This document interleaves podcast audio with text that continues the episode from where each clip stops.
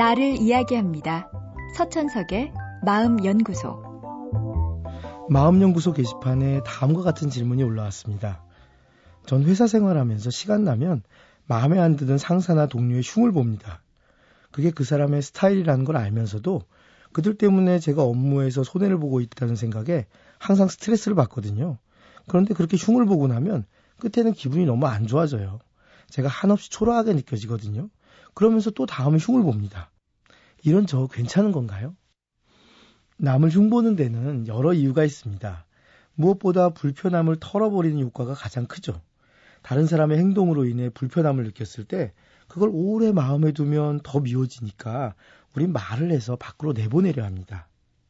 그런데 내가 욕하는 어떤 문제가 사실 내 문제인 경우가 있습니다.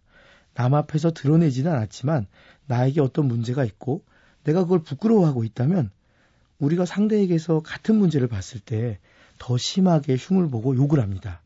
이런 것을 분석 심리학에선 그림자라고 합니다. 나에게 그런 부분이 있다는 걸 부인하고 싶지만 분명 내 안에 있는 어두운 부분, 그것이 그림자입니다.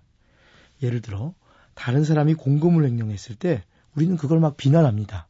그 비난에는 도덕적으로 잘못된 것을 배척하려는 마음도 있겠지만 내 마음에도 돈에 대한 욕심이 있었기에 더 심하게 비난하는 것일 수 있습니다.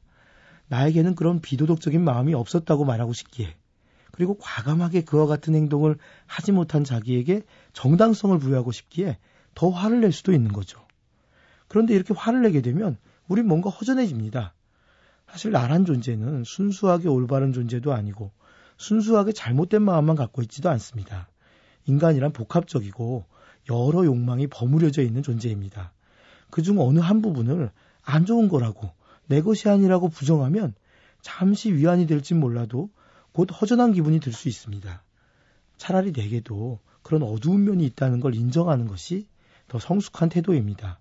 남에게 정도 이상의 비난을 가하기보다는 나 역시 내 어두운 욕심을 인정하고 대신 그 사람과는 달리 정당한 방법으로 채우자고 마음먹는 편이 낫습니다. 그래야 우리는 더 건강해집니다. 지나치게 도덕적인 태도는 우리를 절름발이로 만들 수 있습니다. 그냥 있는 그대로 도덕적이라면 좋겠지만 억지로 도덕적이라고 하지 마세요. 그런 노력이 오히려 자기 자신을 속이고 타인에게도 관용을 베풀지 못하게 합니다. 서천석의 마음연구소. 지금까지 정신건강의학과 전문의 서천석이었습니다.